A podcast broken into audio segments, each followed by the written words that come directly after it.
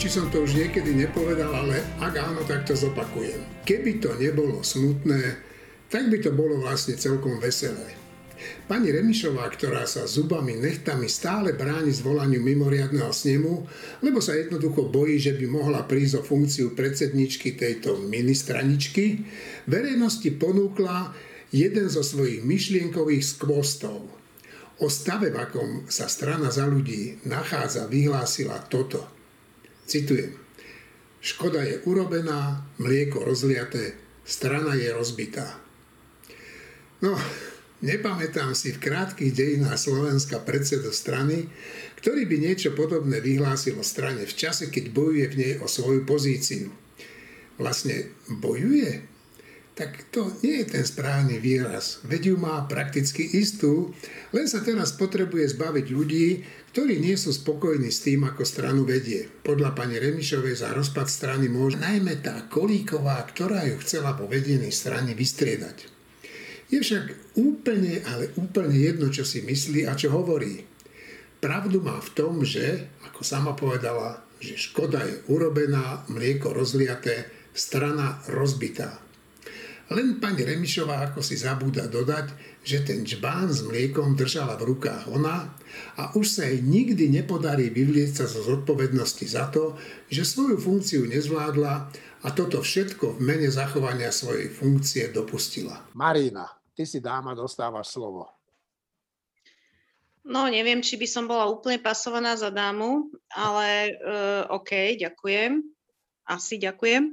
A chcem povedať, že toto je, také zaujímavé, toto je zaujímavá situácia, v ktorej si niekto sám rozbije, nie že pod sebou stoličku, ale komplet celú stavbu, na ktorej tá stolička stojí, komplet celé poschodie, komplet celý dom, rozbíja si ho postupne, akože ide do ňoho post, najprv možno, že nožničkami vrtá, potom kladivom búcha, napokon si zavolá normálne, že demoličnú čatu. Ono sa ten dom zrúti na toho človeka a ten človek potom tak ako z tých trosiek, ako v tých animákoch vytrča také veľké vypučené očka, ubohé, že ako čo sa mi to stalo, a začne sa obzerať, kto mi za to vlastne môže, no ale na blízku nie je nikto iný, kto by sa dal označiť za vinníka. Takže sorry, e, toto, tento demoličný výkon prebiehal veľmi dlho, sledovali sme ho s napätím a napokon sa dovršil. Teda bol dovršený Veronikou Remišovou. A toto celé, čo som povedala, vyznelo možno, že trošku vtipne, ale v skutočnosti je to strašne smutná vec. Len mne sa nechce plakať momentálne. Takže Dobre, no. snažím sa to vnímať takto. No, neviem, či ešte k tomu treba niečo povedať, lebo si to presne popísala. Šimon? Mikrofón, Šimon, si zapni. Ja len pripomeniem ostatný rozhovor, teda ešte asi minulotýždňový Veroniky Remišovej uh, v istom denníku. Ak by som chcel rozbiť stranu, ale že ju definitívne pochovať, teda stranu nie, že strana bude existovať, uh, čerpa peniaze zo štátneho rozpočtu a bude mať, hádam, aj dvoch poslancov po tom, čo pravdepodobne odídu z výšny do strany, tak presne takto by som postupoval. Čiže ak sa raz bude písať nejaká politologická knižka, bude v nej kapitola, ako účinne rozbiť uh, alebo dovršiť rozbitie jednej strany a odchodu, odchod poslaneckého klubu, tak ten rozhovor tam bude medzi odporúčanou literatúrou. Juraj, potom Števo. Ja si myslím len takú krátku poznámku k, tej, k tejto téme a to je to, že ma potešila reakcia Marie Kolíkovej na reči, ktoré o nej viedla Veronika Remišová v jednom rozhovore a kde teda úplne, úplne očividne na ňu zautočila s cieľom vyštvať ju zo strany. Čo sa teda nepodarilo, čo ma teší, aj keď to na osude tej strany nič zásadného nemení, ale teda potešilo ma, že, že Maria Kolíková nebola, ne, ukázala znovu tú mieru trpezlivosti a, a dospelosti, ktorá teda mnohým ľuďom v politike chýba. Štefan? E, no, ja som e, v skutočnosti ešte stále priaznivec strany za ľudí, čiže, pretože si myslím, že takú stranu Slovensko potrebuje a keď nebude, tak bude to len horšie. E, ten rozhovor, ten rozhovor ktorý poskytla Veronika Rimišová, bol, bol strašný. Mňa, mňa to úplne prekvapilo, že až ako strašný, v tom zmysle, že akože také fauly robiť voči vlastným situácii, keď mi ide o predsednícku stoličku, to sa nerobí. Proste akože o predsednícku stoličku sa treba bojovať, ale nie faulami. Uh, to, čo tam vytiahla na Kolíkovu, že ona bola vlastne smeráčka, alebo teda vo vláde Smeru, ale však predtým rok a pol, dva roky s kampaňou bola akože najlepšia kamoška, tak, tak buď hovorím jedno, alebo hovorím druhé. Nemôžem hovoriť jedno vtedy, keď sa mi to hodí a druhé vtedy, keď sa mi to znova hodí. Čiže to, bolo, to nebol dobrý rozhovor a bol diskvalifikujúci. Iba som si potom prečítal ešte rozhovor s Jurom Šeligom na aktualitách, teraz, včera alebo kedy, a ten bol rozumnejší. Čiže ja si stále myslím, že nejaké rozumné prúdy tam sú a, a budem teda nie so škodoradosťou, ale naopak s napätím sledovať, že ako to dopadne, aby sa nejaké percentá, ktoré sa potom môžu spojiť ešte s inými percentami, podarilo zachrániť. No a nakoniec Martin. Martin, mikrofón si zapni. Súhlasím so všetkým, čo bolo povedané, s tým ale, že to sú všetko pohľady, ktoré sa pozerajú na Veroniku Remišovu ako na političku strany za ľudí. Ja si myslím, že je možno vhodnejší a zdravší pohľad na ňu ako na političku strany Oľano, ktorá bola na hostovaní v strane za ľudí. A keďže sa ukázalo, že ten klub eh, na, v ktorom je na hostovaní, hrá tú istú súťaž, ako ten jej materský klub, tak v podstate jej úlohou bolo, e, aby bola neúspešná tá strana, nie aby bola úspešná. A v tom prípade by som to hodnotil ako mission accomplished, že ona sa, že ona proste vynikajúco plní úlohu, ktorú reálne má. Dobre, no e, myslím, že sme sa strane za ľudí venovali mierou vrchovatou ale e, Slovensko už zaujíma teraz oveľa viac to, čo sa deje v polícii, na prokuratúre, špeciálnej prokuratúre, na súdoch, čo sa deje okolo Pčolinského. E, vidíme, ako e, policajti chodia, jedni policajti vyšetrujú druhých, berú im spisy. Normálny človek sa v tom už vlastne ani nemôže vyznať, ale mňa nechcem obhajovať Mikulca, ktorý bude čeliť budúci týždeň odvolávaniu, ale eh, mňa, mne sa ten Mikulec páčil, on povedal jeden taký zaujímavý argument, že, že OK, tak keď tá Siska má nejaké relevantné dôkazy o tom, že eh, tie zlé veci sa v policii dejú, že sa vyšetruje a zatvára na objednávku. A keď tie dôkazy videl aj brat pána Pčolinského, poslanec Pčolinský, tak sa ho pýta, kto mu tie dôkazy ukázal. A to je, myslím si, dosť dôležité vedieť, že e, možno to pán Čolinský ani nevidel, ale že oni si aj tak trošku aj s tým Ficom vymýšľajú. Ale toto, čo som povedal, je veľmi zjednodušený obraz. E, Štefan. No, e, najprv taká emocionálna vec. Je to úplne emocionálne ťažké a viem si predstaviť, predstaviť pre ľudí, ktorí nesledujú politiku úplne každodenne, že sú v tom úplne stratení, že teda vlastne kto je s kým a proti komu a kto je na správnej strane a kto nie je na správnej strane. A keď je takáto situácia, keď vznikne takáto situácia, že nikto nevie, kde je pravda a kto je vlastne ten, ten dobrý gaj a zlý gaj, tak, tak to je voda na mlyn tým, ktorí hovoria, že všetci sú zlí a všetci sú vlastne podvodníci. Čiže ja len, ja len si myslím, že to, je, to bol presne cieľ ľudí, ktorí sa dnes cítia ohrození, že aby vznikol takýto pocit v spoločnosti a to sa im podarilo. A teraz, že prečo sa im to podarilo? Uh, myslím si, že sa im to podarilo z časti, pretože že, uh, nemajú zábrany si vymýšľať úplne a nemajú zábrany používať neférové argumenty a neférové, uh, až by som povedal, dôkazy. Ale súčasne sa im to podarilo aj preto, že tí, ktorí sú teraz pri moci, sú v niečom nešikovní. E, to, čo sa deje, že e, šéf NAKA hovorí proti šéfovi Sisky, teraz jeden je zavretý, druhý je prepustený, e, teraz inšpekcia do toho vstúpi a zachraňuje niekoho a, a generálny prokurátor do toho vstúpi a zachraňuje niekoho iného, tak to je, akože keď to úplne zjednoduším, tak je to dôsledok personálnej politiky novej vlády lebo eh, keď eh, príde nová vláda s takým gigantickým cieľom, že vrátiť spravodlivosť na Slovensku, aspoň čiastočne, a to je, to je asi najťažšia úloha, to je akože strašne ťažké v tých pomeroch, v akých tu sme 12 rokov žili, tak si musia uvedomiť, že, že keď toto chcem urobiť, tak to musím urobiť s ľuďmi, ktorým 100% dôverujem. Nemôžem to urobiť s ľuďmi, ktorým, ktorých buď nepoznám, alebo, alebo ktorí dokonca boli súčasťou tých 12 rokov uh, všelijakých uh, zneužívaní štátnych pozícií a funkcií a tak. No lenže stalo sa presne to, že uh, táto vláda vyhrala, alebo táto koalícia vyhrala s ústavnou väčšinou, čiže mala v rukách všetko na to, aby tú spravodlivosť začala navratať.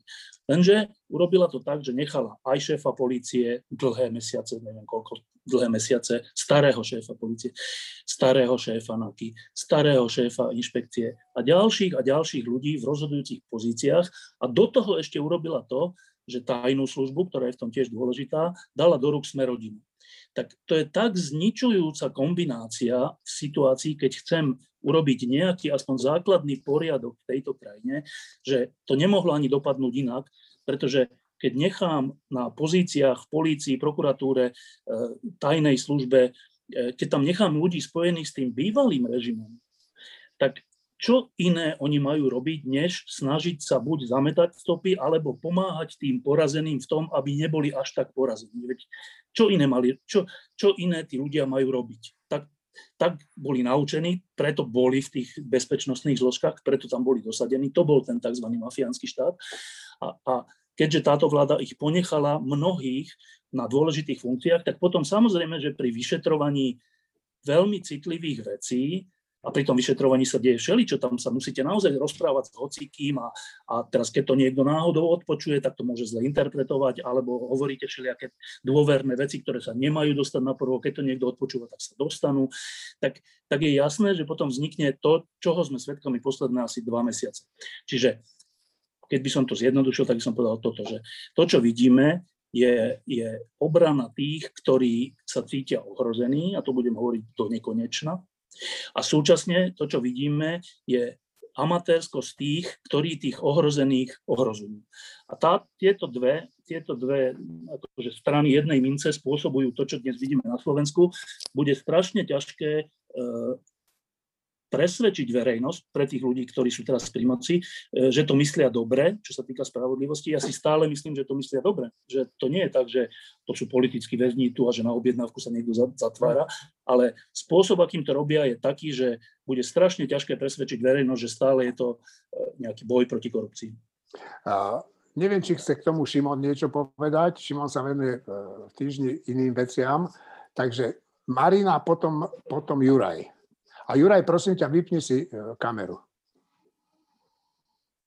Marina. Ináč, nič z tohto nie je prekvapivé. Už to aj Štefan spomenul, ale asi to treba opakovane zdôrazňovať, že čo iné sme čakali. Čo iné sme čakali v štáte, ktorý mal do takej miery e, bol prelezený týmito mafiánskymi alebo polomafiánskymi štruktúrami. Čo iné sme čakali, že Unii zdvihnú ruky nad hlavu a povedia, pardon, vzdávame sa? Nie. Toto presne sme mali čakať. A ten chaos, ktorý vzniká, no tak to je dôsledok toho a je to presne tá metóda dezinformácií, chaosu, vyvolávania nedôvery, aj to sa tu už hovorilo.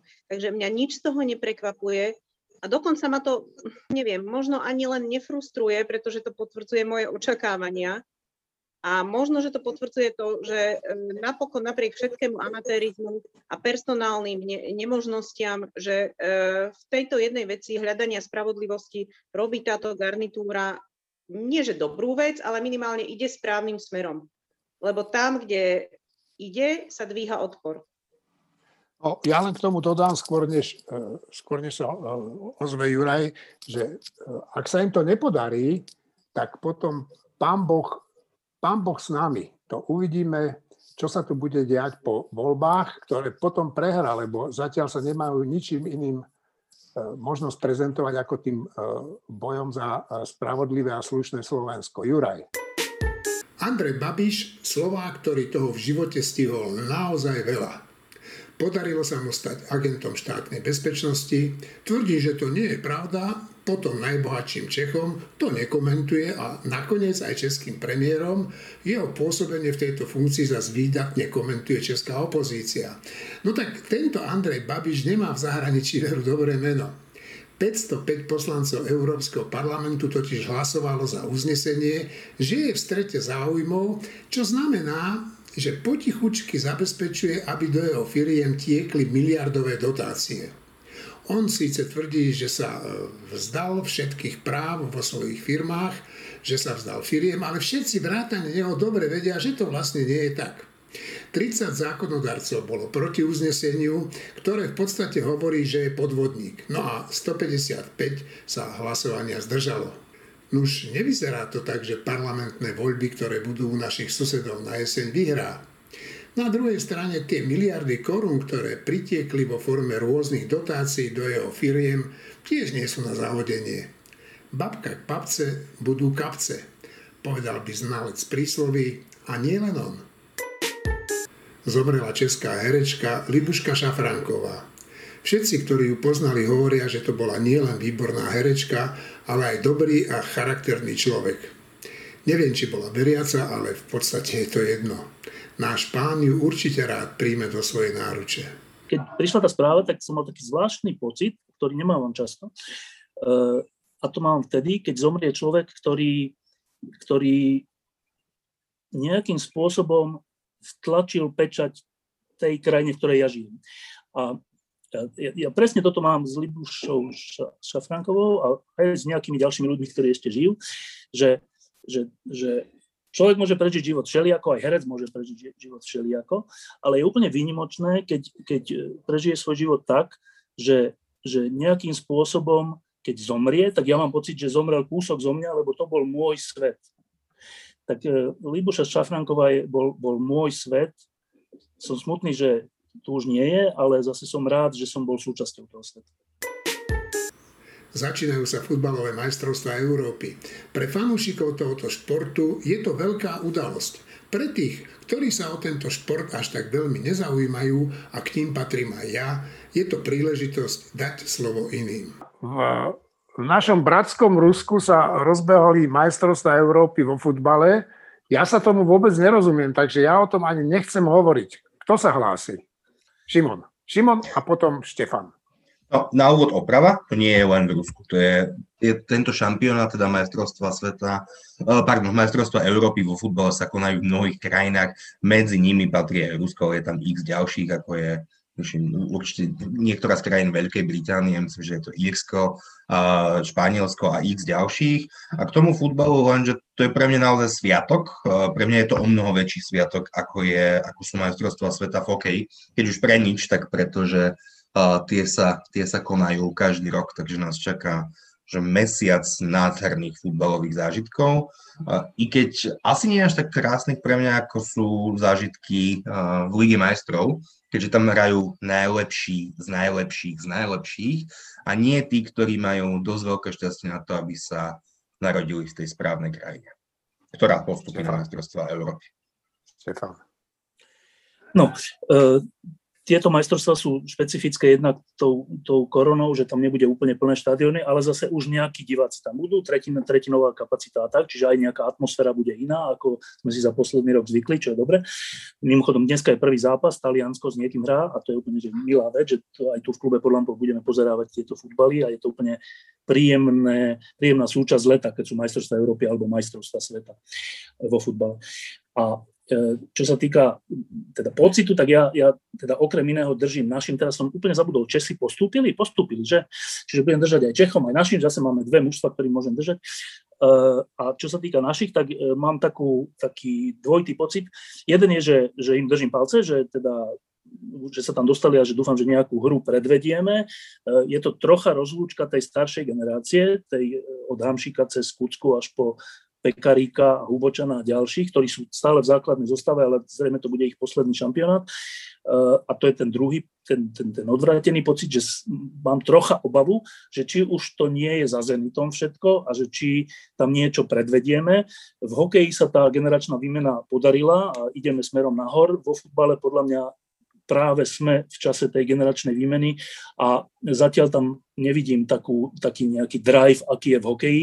Čiže trocha sa obávam, aby tie tri zápasy nedopadli veľmi zle, ale vo všetkých troch budem našim držať palcom. Simon a potom Martin.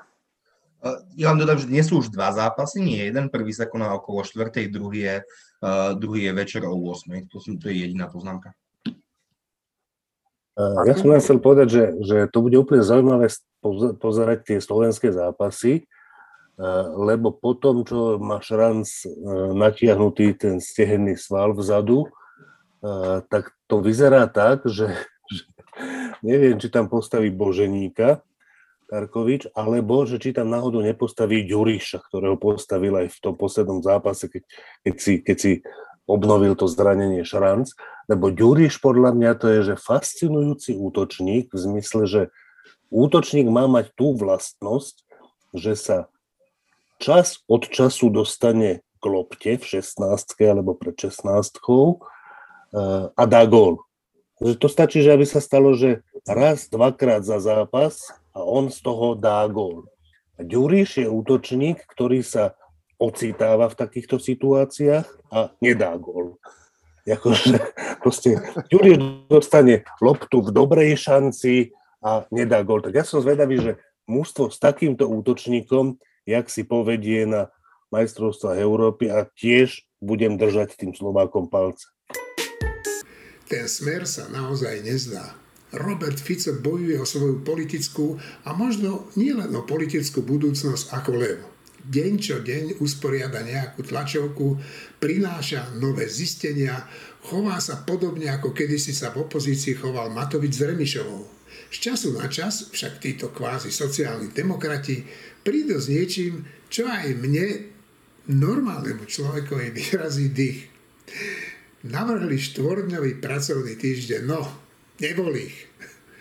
Samozrejme, nechávajú si otvorené zadné vrátka a hovoria, že to bude potrebné ešte prekonzultovať s odborármi a zamestnávateľmi. No už vidím, ako sa tieto dve skupiny ľudí dohodnú. Ja osobne by som však navrhol, aby autori tohoto skvelého návrhu osobne prerokovali jeho uvedenie do života aj s konzíliom psychiatrov. Jak to vidíš ty s tým štvordňovým pracovným týždňom? Ja si myslím, že ľavicové, etatistické a progresívne síly sú malo ambiciozne. A 4, 4, 4 dní pracovať toto, kedy videl, to je príliš veľa. Veľa, ja by som odporúčal 3 alebo 2, alebo vôbec za nejaký univerzálny, univerzálny príjem. Nikto netuší, z čoho budeme potom žiť, ale to je úplne jedno, ale narážame, narážame na tému štvordňového pracovného dňa, štvordňového pracovného týždňa tieto skupiny argumentujú, argumentujú tým, že potom budú že zamestnanci produktívnejší, šťastnejší, lepší, krajší pracovný život, turistický ruch nám porastie, že samé pozitíva. A to u určitej skupiny dokonca môže byť pravda, to, som, to sú kreatívne povolania alebo kade kto. V tom štvrťdňový pracovný týždeň môže mať ktokoľvek z nás, dokonca troj alebo dvoj.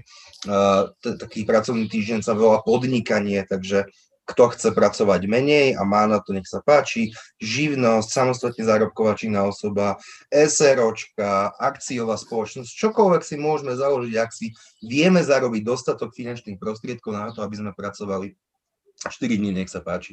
Teraz trochu vážnejšie. No a taxikár, keď bude jazdiť len 4 dní na miesto 5, tak on nespraví viacej kilometrov.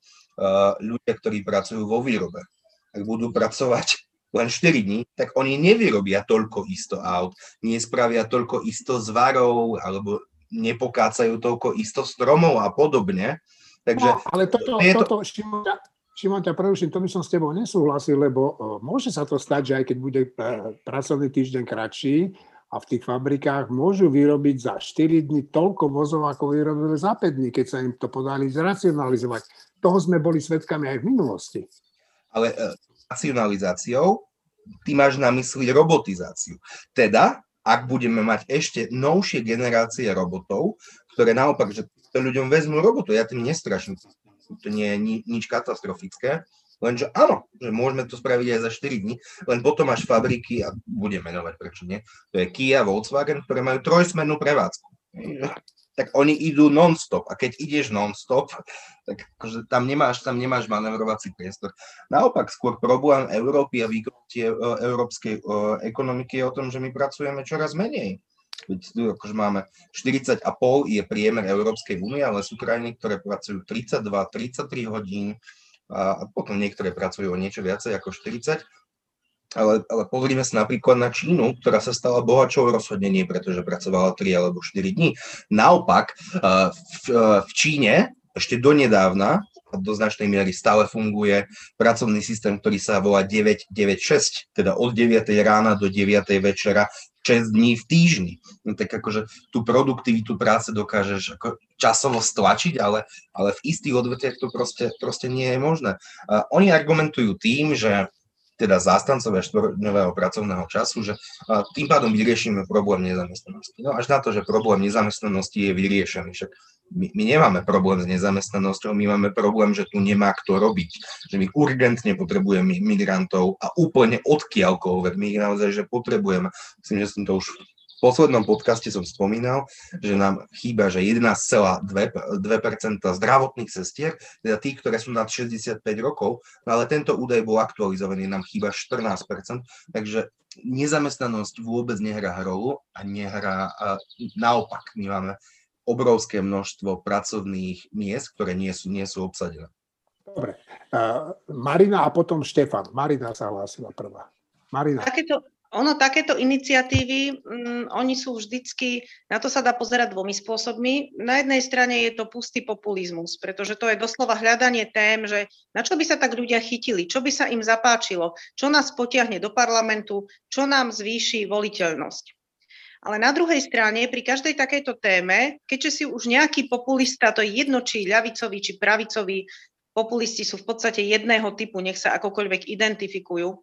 Nech, keď si ju už nejaký populista vyberie, tak väčšinou je to signál, že na tej téme niečo je. Že ľudia naozaj majú pocit, že mákam priveľa, nevládzem, nestíham, rád by som sa venoval viacej, venovala rodine, chcem eh, mať eh, viac voľného času pre svoje aktivity a tak ďalej. Čiže to neznamená, že tá téma je nejaká nelegitímna, že je hnusná, odporná. Ale ako správne povedal Šimon, treba to nechať na ľudí a keď si to niekto vie zariadiť a pracovný trh a celkovo ekonomika je už strašne flexibilná. Povzbudzujme radšej ľudí v tom, nech si individuálne veci riešia svoje pracovné, ako vedia najlepšie, ako im to najlepšie vyhovuje. Tu pomôže aj napríklad sflexibilniť e, pracovné právo, ktoré je v Európskej únii strašne žalostne neflexibilné, aby ľudia mohli, napríklad keď sa im niekde nepáči, jednoducho odísť a bez nejakých dlhých lehôd aby e, aj zamestnávateľ, keď zistí, že niekto nie je OK pre ňo a nezhodujú sa ich ciele, tak ho môže prepustiť takisto bez nejakých väčších lehôd. A to nie je nesociálne, naopak. To je to, aby ľudia mali flexibilnejšie možnosti si utvárať celkovo svoj život podľa seba a svojich predstav. Lebo ak toto všetko chceme urobiť štátom a nariadením, ktoré bude ale pre všetkých rovnaké, tak zase dosiahneme len to, že nebudeme reflektovať individuálnu situáciu ľudí a zase vygenerujeme len množstvo ľudí, ktorí budú frustrovaní. Možno z iného dôvodu ako predtým, ale frustrovaní budú. Štefan? Uh, najprv taký detail uh, v tom návrhu je je to, že v tý, počas tých 4 dní pracovných sa bude ale o hodinu dlhšie robiť, čiže už to máme nie, že 4 dní, ale 4,5 dňa. Čiže ehm, ako všetko, nie, všetko treba ako do detajlov si najprv pozrieť, že čo vlastne oni navrhujú. Tak nenavrhujú štvor, ale štvor a pol, lebo je tam o hodinu dlhšie počas tých 4 dní. Po prvé. Po druhé, ehm, kľudne môže byť pracovný čas, alebo teda počet dní v týždni pracovných 4, aj 3, aj 6. To je vec nejakej dlhodobej dohody. To, že máme teraz 5, to není, že vytesané do kameňa Mojžišovho, teda myslím to proroka. To je, to je nejaká dohoda, ktorá vznikla dlhými desaťročiami, stáročiami e, nejakého skúšania a nejakej, nejakej civilizácie. Čiže je to natoľko taká nejaká hlboká vec, že povedať len tak na nejakej tlačovke, že my sme za štvordňový pracovný týždeň je úplne, že neúcta k nejakej tradícii a k nejakému normálnemu usporiadaniu vecí. Pričom opakujem, môžeme sa nakoniec dohodnúť na štyroch dňoch, aj na troch, aj na dvoch, ale musí to byť nejaká rozumná diskusia, argumenty a tak. Že len tak povedať, že 4 to je naozaj iba to, že popri referende a popri tom, že teraz pochybňujem orgány činnom v trestnom konaní, tak ešte budem ďal, tak dobre, tak ešte dajú, že a každému dajme človeku každý mes, mesiac tisíc eur ako odškodné za pandémiu, alebo hoci aké blbosti si hoci kto môže vymyslieť a my sa potom o tom budeme tu rozprávať, že či je to rozumné alebo nerozumné. Čiže poprvé, není to štvordňový, lebo je tam o hodinu denne viac a po druhé, je to úplná je to úplná hlúposť v tom zmysle, že je to neprerokované, neprediskutované, nikto o tom nič nevie na Slovensku. Raz bola taká diskusia vo Francúzsku, ale na Slovensku taká nebola a urobiť tlačovku s takouto vecou je úplne že opovrhnutelné. Šimon. Tam treba dodať, že jeden z tých argumentov je, že ľudia majú málo voľna, čo úplne nie je pravda. Keď má človek od, od 16 sa začína legálne pracovať do 33, tak má 20 dní dovolenky, mnoho firiem má benefity, že má nejaké dovolenky naviacej. Potom tam máme uh, čiže 5 dní na ošetrovanie seba, na, na uh, návštevy lekárov, 5 dní máme na návštevy um, návštevy s príbuznými, keď ideme s mamou, s otcom, s manželkou, s deťmi. U lekárovi to je ďalších 5 dní, takže to už máme 30 dní. Keď je človek starší ako 33 rokov a je zamestnanec, tak má ďalších 5 dní dovolenky. Navyše máme naozaj požehnanie štátnych sviatkov. Myslím si, že už len Cyprus má viacej štátnych sviatkov. Takže naopak, slovenský problém je, že pracujeme málo že nie, a nie to, že pracujeme príliš veľa. Súdny tribunál v Hagu potvrdil Radkovi Mladičovi doživotný trest. Myslím si, že v tomto prípade nie je žiadnych pochybností, že si ho za zavraždenie tisícov muslimských mužov a chlapcov zaslúžil. Kto bol tento muž? Pýtam sa Juraja Petroviča. No mne sa vybaví jedno číslo, a to je 8372. A to číslo sa mi vybaví preto, lebo to je doteraz zistený a potvrdený počet obetí masakrov, ktoré sa udiali po obsadení Srebrenice v bosenskej vojne v júli 1995. Takže ja keď som sa dozvedel, že tento masový vrah a niekto, kto v podstate nariadil genocídu bosnianských moslimov v tom roku 95 a teda aj predtým, lebo to etnické čistenie nebolo nič iné, len trošku lepšie maskovaná genocída, tak som sa musím povedať, nie že potešil, ale isté zadosučenie som pocítil pretože teda posledná veľká svinia juhoslovanskej vojny e, je definitívne za mrežami na, na zbytok svojho života. A to je, myslím si, dôležité aj najmä pre rodiny obetí a najmä preto, aby aj popierači tejto genocídy nejakým spôsobom dostali jasný signál, že toto sa nedá, toto sa nedá poprieť. Ale viac o tom bude, oveľa viac o tom bude zrejme v e, článku v ďalšom týždni, lebo chystám k tomu relatívne veľký text. A na záver jedna dobrá správa zo Slovenska. Začiatkom týždňa sa skupina Rómov, ktorí pred rokmi podali trestné oznámenie na policajtov, ktorí ich surovo zmlátili, dovolala konečne aspoň čiastočnej spravodlivosti. Potom, ako ich začali stíhať, vraj pre krivé výpovede, naše súdy ich zbavili všetkých obvinení.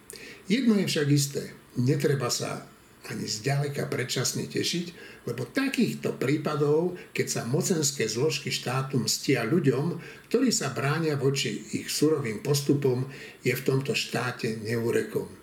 A nie vždy sú tými postihnutými iba Rómovia. Sedím v štúdiu e, denníka N a predo mnou je Veronika Prušová, ktorá sa práve vrátila z podobného štúdia v, v Rádiu Express, kde si sa rozprávala s Braňom Závodským o čom? Rozprával som sa o vývoji kauzy e, policajnej razie v Moldove nad Bodvou, kde vlastne dneska v Košiciach e, padli tri oslobodzujúce rozsudky. To znamená, že piati zo šiestich pôvodne obžalovaných tejto kauzy boli oslobodení. A tá šiesta je údajne nejaká pani, ktorá ani nevie po slovensky, nevie nič, tak prečo ju neoslobodili?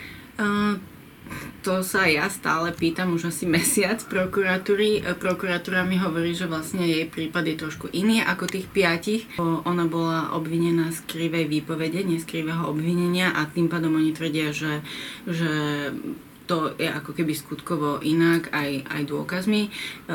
Čo ja viem a čo som mo- mala možnosť vidieť zo spisu, tak je, je to tá najzraniteľnejšia z tej šestice ona nie len to, že nevie po slovensky, ona nevie čítať, nevie písať. Keď uh, tento štát z nej urobil recidivistku, uh, bola niekoľkokrát, viac ako 10 krát už odsudená napríklad za to, že neposielala deti do školy. Samozrejme, že to nie je správne, ale ona dodnes podľa mňa nevie za čo niekoľkokrát už bola vo väzení aj momentálne si odpikáva nejaký jeden z tých trestov, na ktoré bola odsúdená. A aj v, to, v tejto kauze na súde vlastne priznala, že svoju, svoju výpoveď podpísala, pretože je to policaj povedal. No, keď celý tento prípad pred šiestimi rokmi, či, či 8 rokmi e, prepukol, tak ja som sa pýtal sám seba, že, či je toto vôbec možné, že do osady vtrhnú policajti, vymyslia si dôvod, ano, aby to tam mohli teda zmasakrovať. A potom, keď tí e, Romovia e, chudáci sa naštvú a podajú za to, že ich zmlátili, títo podajú na nich trestné oznámenia, tak vlastne vlastne ich stíhajú tých romovanie tých policajtov. O čom celý tento prípad v Molda- z Moldavy nad Bodvou vypovedá o, na, o našej justícii a policii? Vypoveda o tom, že tu máme skupinu ľudí, ktorí dôverovali systému, dôverovali, že keď povedia pred vyšetrovateľom pravdu, tak sa to nakoniec môže celé otočiť proti ním a že z nich tento štát, tento systém urobí obžalovaných a postaví ich pred súd hoci pred 8 rokmi boli evidentne zbytí policajtmi. A jednoducho oni o tom vypovedali. Povedali, čo sa im vtedy stalo v júni 2013 a po 5 rokoch v máji 2018 na nich podali obžaloby a postavili ich pred súd. No, toto ešte uh, pochopím, teda nie je to dobrý výraz, to slovičko pochopím, ale svojím spôsobom tomu rozumiem, keď sa chovajú uh, voči tým Romom policajti, tak bo dokonca aj tí prokurátori v tom čase, ale však ešte aj tí sudcovia, ja som bol na tých pojednávaniach niektorých, sa chovali k ním, ako keby boli dopredu tí Romovia odsudení. Ty si mala aký pocit z tých procesov? Z tých procesov som mala veľmi zlý, zlý pocit. Presne, mala som z nich pocit, že, že naozaj ten, tí sudcovia ako keby nedokázali to, že ten odstup od tých obžalovaných a, a veľmi pohrdavo sa voči ním správali. A mm, my sme so samou Marcom napísali aj knihu a tam som napísala, že ja som sa už miestami cítila trápne za tých sudcov, za to ich správanie e, k, k niektorým tým obžalovaným, pretože to oni vlastne predvádzali pred očami ombudsmanky aj zástupcov veľvyslan, veľvyslanectiev za, e, amerických, holandských, čiže bolo to veľmi nepríjemné tam sedieť v tej súdnej sieni a vidieť, ako sa tí sudcovia vlastne správali. No a pre teba ako pre občana Slovenskej republiky, odhľadnúť od toho, že si novinárka, tak e, čo takéto chovanie mohlo znamenať pre teba v tvojom vnútri? E, ako keby sa tebe niečo podobné stalo. Išla by si tých policajtov proste udať, že ťa zmlátili? Nie, tak samozrejme, ja sa vôbec by som sa nečudovala, ak by sa už nikto nikdy v žiadnej osade nenašiel a nepovedal, nevypovedal by po tom, čo, čo sa stalo teda v podobných prípadoch, ako, ako v, sa stalo v Moldave nad Bodvou. Čiže tu bola úplne podlomená dôvera vlastne v štát a, a v nejaký systém spravodlivosti. A to sa bude, podľa mňa v týchto ľuďoch to už nikdy nenapravíme ani, ani potom, ako, ako boli oslobodení. Pretože treba zdôrazniť, že oni boli oslobodení potom, ako sa ich zastal Európsky súd pre ľudské právo v Štrásburgu. Nie náš ústavný súd, ale Štrásburský súd. Keby sa to nestalo? Keby sa to nestalo, mm, neviem je to veľmi ťažké dneska povedať po voľbách, aký by to malo ďalší vývoj, uh, pretože táto, ja to nazvem mašinéria, narazila na odpor, ktorý nečakali. A, a treba zdôrazniť, že naozaj obhajcovia um, Roman Kvasnica Dalibor Kuciaň uh, prosto rozpitvávali, uh, poukazovali na rôzne procesné pochybenia od začiatku celého toho procesu na absurditu um, niektorých krokov vyšetrovateľa, prokurátora. Čiže je veľmi otázne, ako by, ako by to nakoniec dopadlo na tých sú, súdoch, či by tí sudcovia oslobodili alebo odsudili. Každopádne na začiatku to vyzeralo tak, že, že ich chcú odsúdiť. Veď vlastne väčšinu z nich odsudili trestnými rozkazmi. To znamená, že oni od stola bez vypočutia ich považovali za vinných a a, a keby nepodali odpor vďaka Kvásnicovi a Kuciaňovi, tak vlastne dneska sú už odsudení. No a bolo by to dopadlo tak, ako to dopadlo dnes, aj keby sa ich neujal Kvásnica a jeho kolega? Ako ťažko povedať, pretože podľa mňa to bolo zásadné, že, že Roman Kvásnica sa ujal ich obhajoby, ale o, nevieme dneska povedať, akú prácu by urobili iní obhajcovia. Treba povedať, že napríklad v Štrásburgu ich e, zastupovala Vanda Durbáková, ktorá spolupracuje s poradňou pre občianske a ľudské práva. A ona vlastne za nich vybojovala ten e, boj v Štrásburgu. E, čiže to je veľmi ťažká otázka. Ale určite s takýmto podľa mňa scenárom v roku 2018, keď sa podávala obžaloba, nikto nepočítal.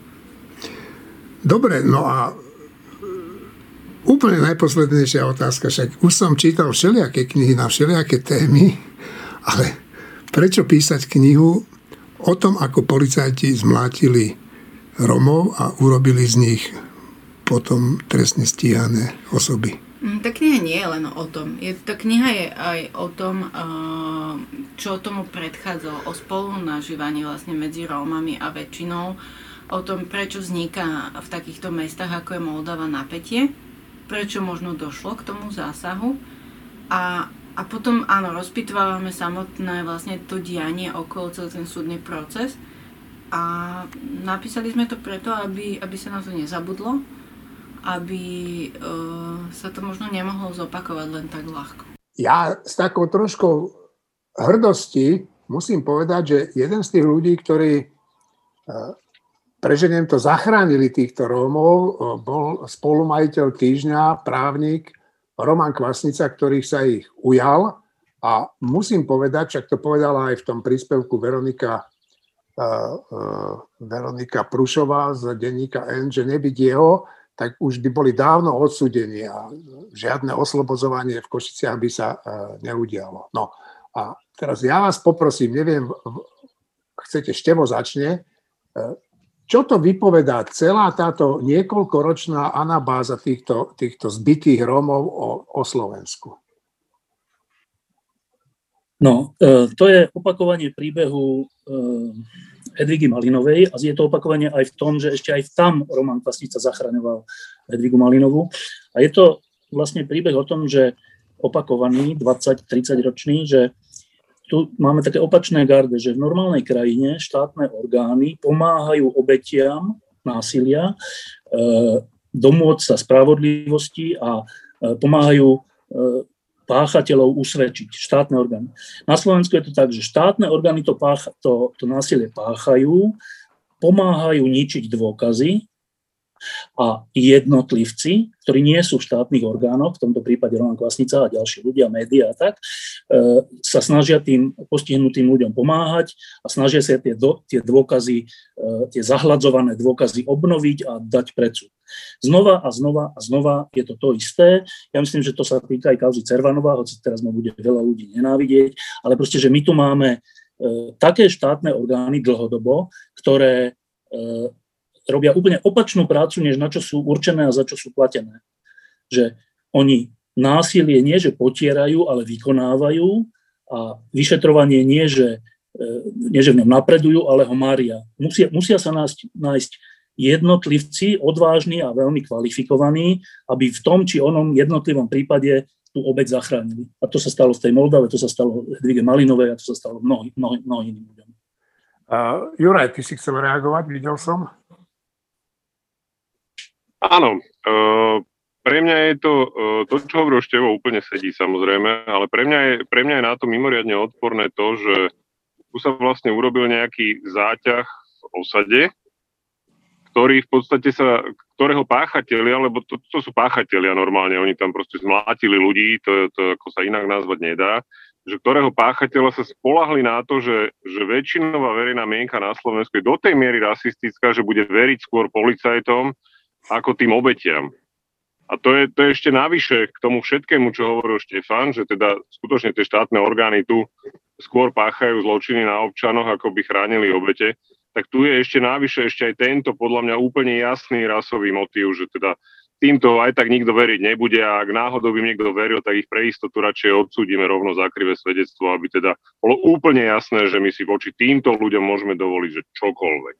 Takže pre mňa je tento prípad ešte, ešte horší ako, ako Hedviga Malinová. Nie úplne ako kauza Cervanova, lebo to trošku niečo iné. Ale rozhodne je to, je to pre mňa prejav toho, ako si ľudia okolo Smeru, a to treba úplne že na rovinu, Robert Fico, Robert Kaliňák, predstavujú, že slovenská verejná mienka na niečo také bude reagovať a bohužiaľ v mnohých prípadoch tak aj reagovala. Takže to je vec aj na zamyslenie, že čo s tým, pretože to je dlhodobý a veľmi hlboký problém. Tak priatelia, hm, Martin? Dobre, tak Martin ešte. Ja by som ešte k tomu chcel povedať, že, že bohužiaľ toto oslobodenie asi bude, že dobrý koniec celého tohto príbehu a v skutočnosti by to mal byť začiatok. Akože koniec by mal byť, že všetci policajti, ktorí sa toho zúčastnili a, a zneužili pri tom právomoci verejného činiteľa, majú byť že minimálne prepustení z polície navždy, bez dôchodkov, takých, aké im zatiaľ prináležia. A čas z nich, určite veliteľ zásahu a ľudia, ktorí to potom kryli až po Roberta Kaliňáka, e, ministra vnútra, majú byť vo vezení. Akože Kaliňák má byť vo vezení za veľmi veľa rôznych vecí, ale určite aj za túto, že iba za túto má byť Kaliňák vo vezení. To by mohol byť koniec toho prípadu. Tie som veľmi pesimistický, že by sme sa niečo takého dožili. Ja som optimistický v tom, že sa dožijeme Kaliňáka vo väzení. Ale že sa dožijeme Kaliňáka vo väzení za Moldavu, v tom som úplný pesimista. Úplne s tebou súhlasím a napriek tomu všetkému sa teším, že sa to tým Romom podarilo, hoci viem, že Kaliňák nikdy nebude potrestaný za to, že tu rozduchával protiromskú pahrebu. Ďakujem vám všetkým a našim poslucháčom prajem príjemný víkend. Hovorím to každý týždeň, ale naozaj to, milí poslucháči, myslím vážne.